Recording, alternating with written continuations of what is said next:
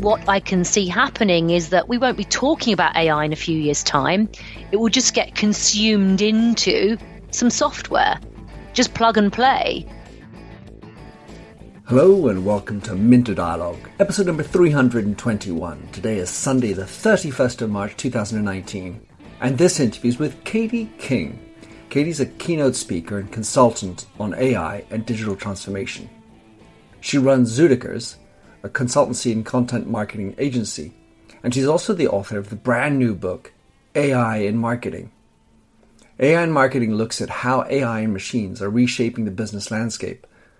In this conversation with Katie, we dig into the usages of AI in marketing, how companies should approach onboarding AI in their sales and marketing efforts, the difference between personification and personalization, and we hear from Katie about many useful tips for marketers who are looking to drive their business and their brand with tech.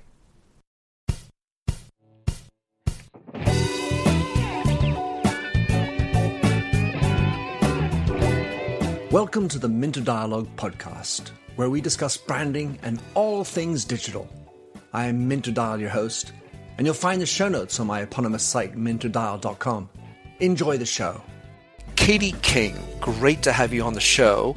You and I met uh, on a panel, and uh, it was great fun to meet you. You're obviously a long in the tooth expert in AI in marketing, and there can't be that many of you around. Katie, in your own words, who are you? Welcome. Hi, Minter. Thank you very much for uh, for introducing me. So yes, I'm Katie King. I have just published um, a book last month. It comes out um, just today in the US as well, and it's called "Using Artificial Intelligence in Marketing: How to Harness AI and Maintain the Competitive Advantage." So uh, I am 52. I've been in marketing for 30 years. Um, I am on the UK's All Party Parliamentary Group, um, which is looking at the adoption of AI in enterprise. So, yeah, I've got many hats, um, but primarily I'm helping clients to genuinely look at their business goals and look at you know how they can achieve those how they can satisfy customer needs how they can look at new technologies so you know it's not about hype and jumping on a bandwagon it's about genuine utilization of these kinds of tools you know to achieve what they're setting out to achieve as a business a busy lady um, and mm-hmm. running a company called AI in FM. And of course, that's not necessarily a radio station. What is AI in FM? AI and FM, so AI in facilities management, which is an industry sector I've been really heavily involved in for about 10 years. It spans the built environment, property, construction, real estate. So it's very exciting. It sounds dull, but it's actually very cool. It's to do with smart cities and uh, those sorts of areas. And in the book, I feature brands and organizations like Jones Lang LaSalle and other FM companies. So, yeah, AI in FM and AI in marketing are companies that I run. Brilliant. So, um, let's talk about AI in marketing, which is the subject of your new book, Using Artificial Intelligence in Marketing How to Harness AI and Maintain the Competitive Edge, published by Kogan. Um, so, marketing or AI in marketing are we late to the game? Are we early to the game? Where are we? And if I'm a marketer, should I be sweating bullets? Great question, Minter. Um, it's certainly one of the. If you think of marketing as a as a job function and as an industry segment, it's one of the early adopters of AI. So we're talking here of companies who are using AI embedded software for email personalization, for predictive analytics, those sorts of areas. And so, in a area of fourth generation technologies, um, which is AI, it's on the hype curve of the Gartner hype cycle. So, generally, AI is pretty early, but within it, marketing is quite well established but we're certainly not late to the game. And there are many people getting real, deriving real benefit from AI in marketing, but it's still quite early days. In your book, Katie, you um, also talk about this being the fifth revolution of AI, because AI, of course, has been around for a long time. So we're in the fourth industry, the fifth generation of AI, which makes me think that it's highly evolved.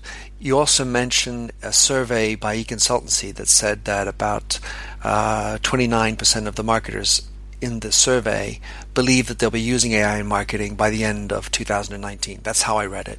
Indeed, yeah. So, if I am uh, in marketing, should I, I not be creating a marketing strategy? And if I don't have a sorry an AI strategy, and if I don't have an AI strategy, shouldn't I be getting one PDQ? You definitely need to get one PDQ.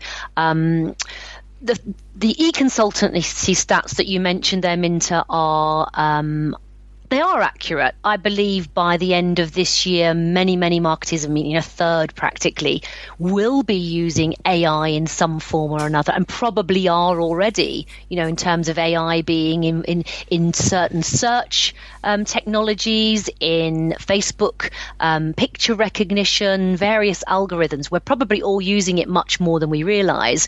But many, many marketers by the end of this year will be using it. It might be um, CRM, for example. Einstein. It might be some plug and play from Amazon Web Services, um, you know, linked to market research. So I think those stats are accurate. Um, and you're absolutely right. Everybody does need to get a strategy. They don't need to just jump on the bandwagon and spend thousands of pounds on, on a chatbot, but they do need to look around the market to look at what their needs are, what their clients' needs are, their customers' needs are, and work out if AI tools could be used to actually help automate some of that. So, you know, you and I were talking and there. There really there are a thousand. Eh, well, anyway, there are over a thousand different services out there. You have this pressure to do it, and uh, just with the same types of pressures of getting digital transformation, how does one articulate an AI strategy and therefore the types of selections of which services that I mm. should be using? Help us through that. Yeah, so in the book, I feature not only case studies of successes, but failures. And the failures are to do with the objectives of the organization and who the stakeholders in that organization are. So, for example, a Swiss bank implemented a chatbot strategy but it was too early. It was too early for clients because the clients found once they started interacting with it, it was quite limited and therefore they found it gimmicky and staff just weren't on board. So, as a key stakeholder in the organization, staff was felt threatened and didn't really know how to respond to it. So, that's a roundabout way of answering your question. And it really means that we need to identify What's our goal? So, do we want to be an innovator with AI? Do we want to, are we comfortable being a follower and somebody who's going to be maybe following up on it in a couple of years' time and therefore more of a, a laggard? So, it, it's multifaceted. And so in the book, I have a scorecard, and you can score yourself across 10 categories. And that's to do with goals of the organization, mindset, do you have the C-suite support? You know, the support from chief executive, chief technology officer. You know, what's the culture of the organization? What sort of investment are you prepared to make? So it's not just as simple as saying, here are uh, a thousand AI tech disruptors who, if you've got the money, can help you with your AI for CRM or your AI for content creation or market research. They're out there you know, how does that work with your staff? How does that work with the retraining? How does that work with what kind of an agency or company you want to be?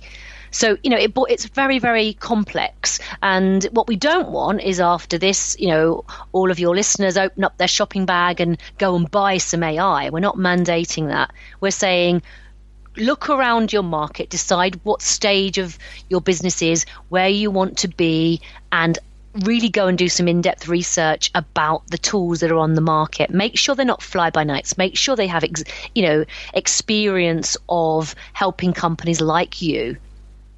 That's what I would say. Well, it sounds very much like the same challenge with digital in general, because in the end of the day, there are many digital tools. And as you say in, in your book, or, or you quote somebody in particular, he says that of all the tools that are out there, AI is the numero uno, it's the kingpin, it's the big juice. Many people I interviewed did say that. Um, you're absolutely right. I think there is this, you know, huge desire to to actually implement it and you know many many people are now recommending you go and implement it. But my only caution is just to make sure that it is helping to satisfy and meet you know real business problems. That's all i would say. Or else you can waste a lot of time and effort. But you know people definitely need to go out there. They need you know to consider what i call the 3ds the dirty dull and dangerous. So are there some ai tools that can help you in whatever your business function is? And it's not just marketing and sales. It could be it could be operations, and I touch on a few related similar examples in the book with BT and, and so on. You know, what's that business function? And is there a tool on the market that can automate that for you? Which is kind of linked to your the beginning of, of this wider question to do with AI being around for 50 or so years. AI has had, you know, since just uh, after the war, you know, five, four or so decades of being in what we describe as a sort of an AI winter where there's been it's been feasible, technically possible, but there hasn't been the uh, cheaper processing power. But most importantly, there hasn't been the data. So why it's now in its AI summer and why everybody's jumping on it is that um, we've had 10 years of smartphones. And so we've got this huge amount of data and that's what we need people to consider. What's that doing? How do I analyze that data? What does that mean about the kind of people I hire or the kind of clients and which services they use from me or the best email heading for my successful marketing campaign? That's really what we're talking about. Brilliant. Well, I want to just circle before we get back into that because there's a lot of interesting things within what you just said. You mentioned this term dirty, dull, and dangerous. That's right. I, I have to take you up on that to understand because, in the end of the day, the, the way I read that is it just sends me straight to ethics. When we talk about dirty and we talk about dangerous, and, and, and as you all know, marketers tend to use and abuse and there is a major ethical question. So, just to, let us know what mm. you mean, Katie, by sure. Dirty, I don't dull, and mean, dangerous. I don't mean limited to marketing. If I'm completely honest, Minter, I mean. AI can now be used to go in and decommission landmines you know, AI is being used, IBM Watson in oncology for amazing activity, you know, number crunching down thousands of cases of, of cancer detection and so on. So, you know, you, you get, you get the dirty bit, you get the dangerous. The dirty you know, work. I, the dirty yeah, work as opposed to the naughty work. yeah. So the, the, the, dangerous is obvious. It could be used for, for those kinds of um, e- examples. Um, the dirty, yeah, we get. And the dull could just be the repetition repetition. And that could be marketers who you know, I'm going back to my career 20, you know, 30 years ago, and even my team today who have to do some quite laborious uh, data crunching tasks, manual tasks of searching and finding and so on. And that could be automated. So, what you as a marketeer or a digital person do in terms of going and finding all the sources, knowing who the Twitter handles are, you know, knowing what to write, what the data is, the AI could do that for you. But you're absolutely right. It does bring us into ethical issues. It does bring us into issues related to job losses and so on. And my belief is that AI will fundamentally change the nature of many, many of the tasks that all of us do in every walk of business aspects of what an HR manager does, aspects of what a you know an operational person does, and the same with a marketing PR salesperson, rather than completely wiping out whole scale jobs. Katie, you you uh, we were just talking just before about data, and um, as you know, I work a lot in this space, and and uh, my tendency is to say where there's data, there's an opportunity for AI. Mm-hmm. You know, good data, good AI, shit in, shit out. Yeah. and as I like to say, um, CISO. Uh, you mentioned your book, and it was something I, I hadn't really, you know, cottoned onto before, and I really liked this notion of personification versus mm. personalization. So tell us what that means as a marketer. Absolutely. So um, in fact, they get used quite interchangeably, um, particularly by IBM Watson. And, you know, what we're really talking about there, I have a, a chapter in my book about the paradox of personalization. And we're really thinking there about um, people's fears I've parents of you know 70 and 80 years old, and they're really, really worried about technology, and you know they can no longer go to the bank in their local high street and so on. But for many of us, you know, particularly when we are digital and we're able to access online services, AI shouldn't be feared, and we should be thinking about AI not so much with regard to artificial intelligence, but augmented intelligence. And that therefore means that we can offer people a really personalized service. And Sherif Mityas from TGI Fridays talks about that in the book. If you, with our GDPR compliant hat on, give me authorization as TGI Fridays to use your data, then I am going to give you back a very, very personalized service when you come into my restaurant or when you phone in or when you come in via the app to book. I know you're vegan, I know it's your daughter's birthday, and so on. So that's what we mean by, you know, really the really, really personalized service. And yet, there's this notion of fear, not just by your parents, but as a parent of your kids, uh, being spied on, um, being manipulated by different uh, advertising methodologies. There, there, are lots of opportunities to be spooked by being, you know, um, what do you mean it's my daughter's birthday? Excuse me, I, how do you know I have a daughter? Mm-hmm.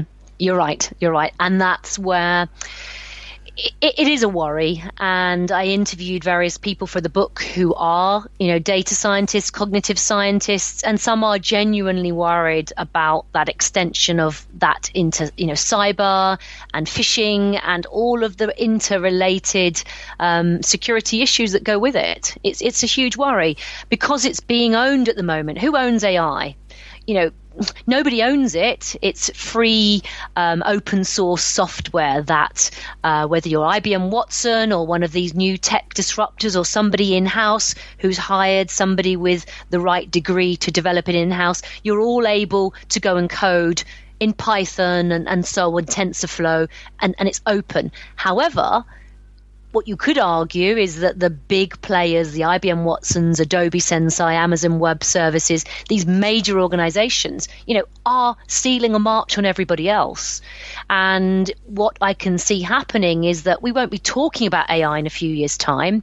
It will just get consumed into some software. Just plug and play and it will just be another app. It will just be another, you know, it will be built in when you buy your next, you know, um, Apple Mac or your, you know, Windows, whatever it might be. It will just be in there, and we won't care what it is. Just like our iPhones, we don't care what the tech is behind that app. We just use it. So that dominance, and uh, and we've you know we've seen the scandals around Facebook, Cambridge Analytica, you know, all kinds of concerns. And that, that's where I want to play a role with the task force I'm involved in, and many, many other people are, in joining up all of these dots and making sure the right people are talking and that there is that collaboration, that we have the regulatory frameworks and, and so on. That's huge. Going back to something you said at the very beginning, Katie, about the utilization of AI, and we may not be aware. I was just thinking as you were listening, uh, talking, maybe I'm using it even though I'm not aware. Uh, to put it mm. this way, I'm I'm obviously just a sole trader, and it's not exactly I, I don't exactly have a, an AI budget or an AI strategy. But when I type an email to you, Katie, in Gmail, uh, I get to tab forward numerous times during my email as it anticipates, mm-hmm. predicts mm. what I want to use, and is therefore using AI to help me communicate with Katie. So at some level, Katie, I'm just thinking actually everybody is everybody is already using AI. We are. You're right, Minter. Um, the example, you know, that example you gave, the the chat, you know, the the Siri, the Cortana, the Hive heating devices, the Facebook image recognition. I upload a picture, you and I are in it. Tag Minter. You know, all of those are, are AI elements you're absolutely right. You know, that's why I think intuitively the younger generation are growing up with that acceptance of it and they're quite happy with it. Um, but there were some studies in the book, and people were freely giving away certain elements of their data, but were a bit reluctant to give away other aspects of it. So for it to be truly truly useful, um, you know, now particularly in a, in a post GDPR world, you know, we do need to know what we're signing up for. That's really important. That's us as a consumer, which leads me back to the the posture as a business to be more in the personification as opposed to the personalization, because the personification means I'm being a little less intrusive, a little less incisive into Katie's private life. Yes, I think you're right. I think you're right. The the personalization can only come if we do give that data freely. Absolutely. And therefore we build trust. So yes. if I if I'm a marketer sitting in my office listening to this or hopefully walking somewhere pleasurable, uh-huh. um, how am I going to start thinking about the opportunities for AI? So I've I've got a lot of things I have to think about. You mentioned before context, culture, and, and so many other elements. But in the big buckets of things that I'm doing, uh, I think of um, forecasting. I think of uh, you know my social media management. I mm. think of my email management, my CRM. How do you start thinking through where are the biggest opportunities in my business in marketing mm. and hmm. where I can start looking for one of those thousand opportunities that are out there? Yeah, that's a really good question. I mean, an obvious start point is to have a look at the book. in the book, you know, I clearly feature um, dozens of examples of companies who have products that are doing this. You know, Conversica, Concured, Curiously, I'm I'm mentioning them. Um, but the key is to stay up to speed daily, hourly, weekly. Um, you know, with this, so you know, good sources, whether that's Gartner, Forrester, um, you know, e consultancy, people like that, podcasts like this. The truth is, it's a moving, movable feast, and it's you know, there are new startups all the time. So, do you just want to go with the latest one? Do you want to have a look around the market and and find out, you know, what's being featured and some good case studies of, of how it's actually being used. So I think certainly a start point is what's your objective? Um, then you're really analyzing you know do we want to innovate? Do are we prepared to kind of fall behind a little bit? Then you're actually going out to the market and doing a competitive review through books through analyst re- research through podcasts like this. You're drilling down based on the key function so what are your core services that you believe could benefit from that automation or you know what um, are your highest margin services that again could really benefit from it and see what those solutions are. Um, i've got some you know good examples. There was a piece published um, last year, which is AI in the UK um, industry landscape 2018, and it features, um, breaks it down into marketing, advertising, HR. So, again, those kinds of sources um, by the Big Innovation Centre are fantastic. They date, again, they date by every few months. So, it's staying up to speed and thinking of your business problem and looking critically at who's out there on the market and testing them. Um, many of these are uh, subscription based tools that you could, for example, use for two or three months for free. So trial them out. Um, but it's very time consuming. Mm. You know, it really is because in marketing, you know, in a might like you, I'm a I'm a small business, but I have potentially at my disposal, you know, 10 or 15 tools I could use. If you're a bigger company with all different aspects of your sales, your marketing, your CRM, your customer service, that could equate to three or 400. And they're expensive. And, you know, there's a lot of players in each one that has something to offer. So I think you have to um, find other curators and people who are doing the reviews on your behalf. Mm. So, one of the things that was mentioned in your book, and I found very instructive. One of the interviews said that the the very first play for AI in business as a marketer is loyalty. And I found that really insightful. A, I think that a happy customer is the best type of customer yes. because they're going to come back and will talk about you. But beyond that, there was the this sort of nice intertwine between data, trust, and opt-in, and therefore some kind of AI play, knowing that if we're outsourcing our relationship with our best customers, is that really the best idea? So uh, mm-hmm. I, I, was that made me ponder this notion really because ultimately you need to make your loyal customers the happiest of customers. Absolutely, yeah. No, you're absolutely. It's it's a really good point. Um, you know, clients, customers are interested in how it can solve their problems, aren't they? So, you know, if you are looking at the customer journey and you're looking at what the different plays are along that customer journey, if AI can improve that experience for the customer, if AI can help the customer solve their problems in a more innovative, interesting, fun way, um, in a way that is cost effective um, and innovative and has a USP perhaps compared to others in the market, then that's going to be important too.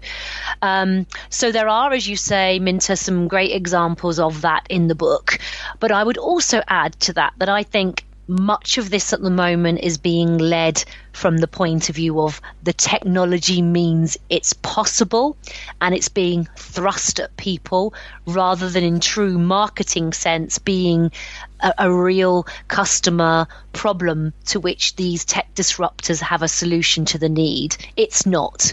You know, in the same way we didn't need an iPhone before the iPhone came along, it helped us achieve a means to an end and communicate and do many, many things over one cool new innovative type of device. So I think, you know, AI, as long as it is going to help um, clients and customers solve needs or derive some fun and some benefit from a new way of operating and communicating, then, you know, that, that's the way to kind of view it. You, you always use the word thrust, and mm. uh, it led me in my little mind to think about push versus pull. Mm-hmm. And at some level, the old mindset was all about push. Katie, push me back and tell me that marketers can use AI for better pull, not just for push. Yes, they definitely can, and I agree with you. And so I've always been in public relations in an editorial, which is, you know, about third party credibility and, and, and, you know, telling people kind of pushing things out there, but ultimately kind of it only really works when people have a need for it and it kind of like pulls it through. I think AI has a, a role to play in push and pull. You know, AI will be used by salespeople to maximize the number of calls they make, to maximize and optimize the best email heading. So it's still going to be used to thrust things at people, but the smart people will use it for pull. You know, they will use it to to help give people what they need, and people will keep coming back for more and and kind of wanting that and requesting it. So it's multifaceted again. I certainly think that that is where the gold will be. But as you mentioned before, you know, people are using AI, not just the you know the silly little email example I gave before, but in a more serious manner. And you were saying that a lot of times the initial initiative is around efficiency, cost savings, which yes. is kind of trying to be more effective in a mass market environment. Because in the end of the day, there is a big issue in marketing in mass market consumer facing companies, which is there's just too much volume to deal with. There is, yeah. I mean, without a doubt, the AI will be able, is already helping lawyers, consultants in medicine, marketeers, um, you know, do things in hours that used to take staff days and weeks to do, whether that's the new lawyers in a firm that are down in the basement that are crunching through cases, whether it's the consultants in oncology, you know, in medicine, or whether it's the marketeers doing things that take, you know, t- time. So without a doubt, that reshapes job functions. Um, but again, I can't see it whole scale being used to the point anywhere soon, certainly for the next six months, that means mass unemployment but I think it changes the nature of the work we do. Um, but you know, only if people are prepared to reskill and have an open mindset and do things differently, will they stay in those jobs? Because their job might change to the point where 50% of what they're doing is different, and therefore their boss is saying, okay, that's fine. Either you go to a three day week or you now need to be retrained to do this, this, this. And if people are in their comfort zones and are stuck and aren't prepared, you know, to evolve and HR teams don't train them and so on, then that will lead to them losing jobs. So it could be either exciting, excruciating, or enervating. Absolutely. marketing. so, Katie, um, if you and maybe uh, when you speak to younger generations who are interested in getting into marketing, with this changing landscape, what advice do you give them about getting into marketing these days? Well, that's a really good question, and I do get asked um, regularly, you know, to give advice to people's kids and you know nieces and, and, and so on. And I go around quite a lot of schools and universities. It depends if they are literally on that point and they're in in university and they're about to graduate it's going to be a very different story to someone who's got an eight to 10 year old who's still got, you know, eight or nine years of, of, of education to go through. But it boils down to, um, again, working out you know what they're really interested in. Because marketing's huge let's be honest. You know you could be doing digital marketing you could be doing editorial you could be doing consultancy market research. So and again, what's the industry sector they're really interested in? Because the pace at which it's evolving in retail and financial services is very different to the pace it's evolving in, say, manufacturing. So I think you can't force somebody who's really creative and great at writing to be great at physics. If they're not great at maths and physics, they're not going to be somebody who can go down the path of data science. So I think it's wrong to be saying, you know, you've got to encourage people to get into AI from a data science point of view. You can't. If people are smart in school um, and are brainy with regard to sciences, then I think this is an amazing sector to get involved in. But if they're not and they're bent and their you know their their kind of strength is creative writing, English and, and, and so on and business, then again I think they could look at AI as a really good career path. But fundamentally, we're also talking about um, everybody being able to uh, you know, show empathy, show creativity, and things that at the moment and for probably the foreseeable future the AI can't do. But again, things are going to change. The world's going to change dramatically over the next five to ten years. But certainly in the in the coming few years, you know. But they certainly need to be reading, staying interested, signing up for podcasts, staying on top of what the you know the the the, the Gartners, the the press, the analysts are all doing and saying about it you know there's there's facebook groups there's um, conferences.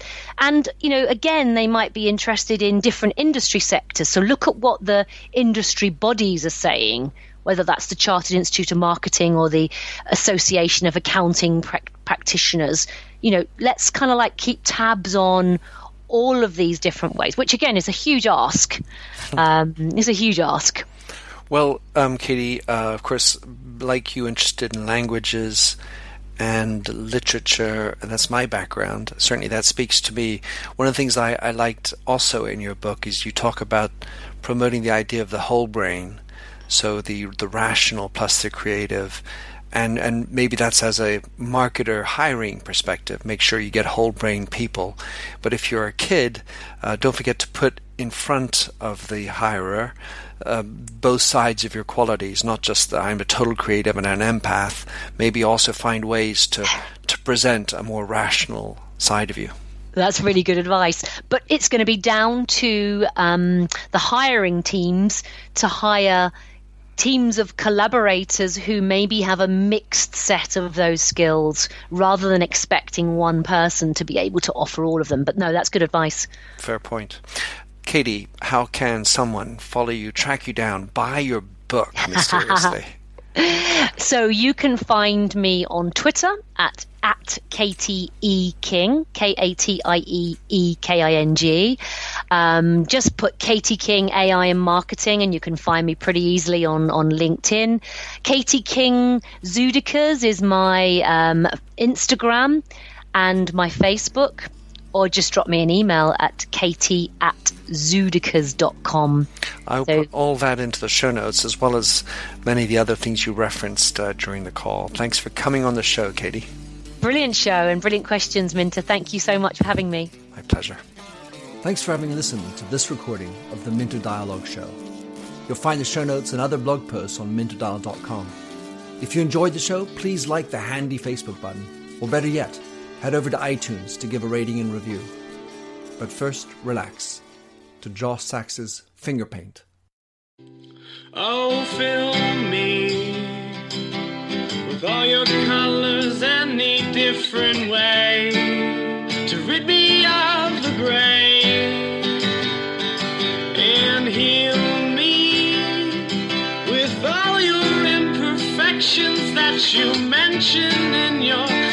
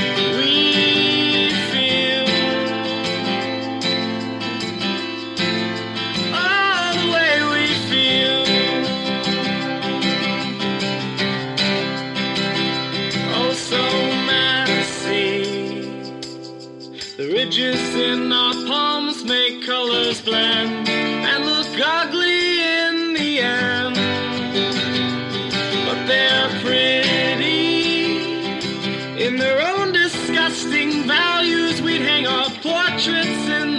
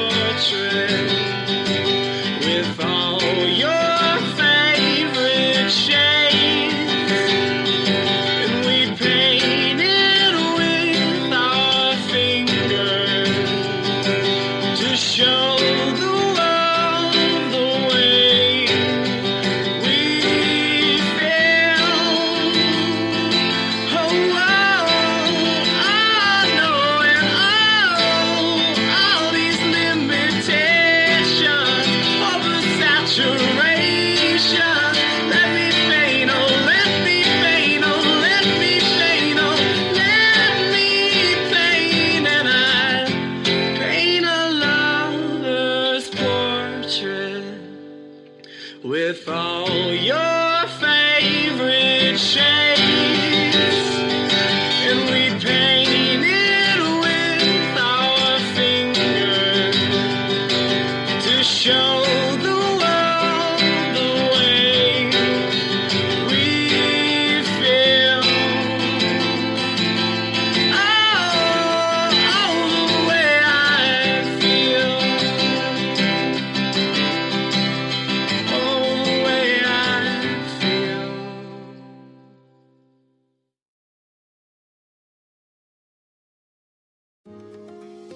name is Cindy Burnett, and each week I interview at least two traditionally published authors on my podcast, Thoughts from a Page. We talk spoiler free about their books, so you can listen whether you have read the book or not. And then we delve into things that you most likely won't hear about anywhere else the importance of the cover design, why they included various aspects of the story, personal details about both the books and the authors' lives, and so much more. You can find the podcast on every major platform and learn more about it on my website, thoughtsfromapage.com. Thanks so much for checking it out.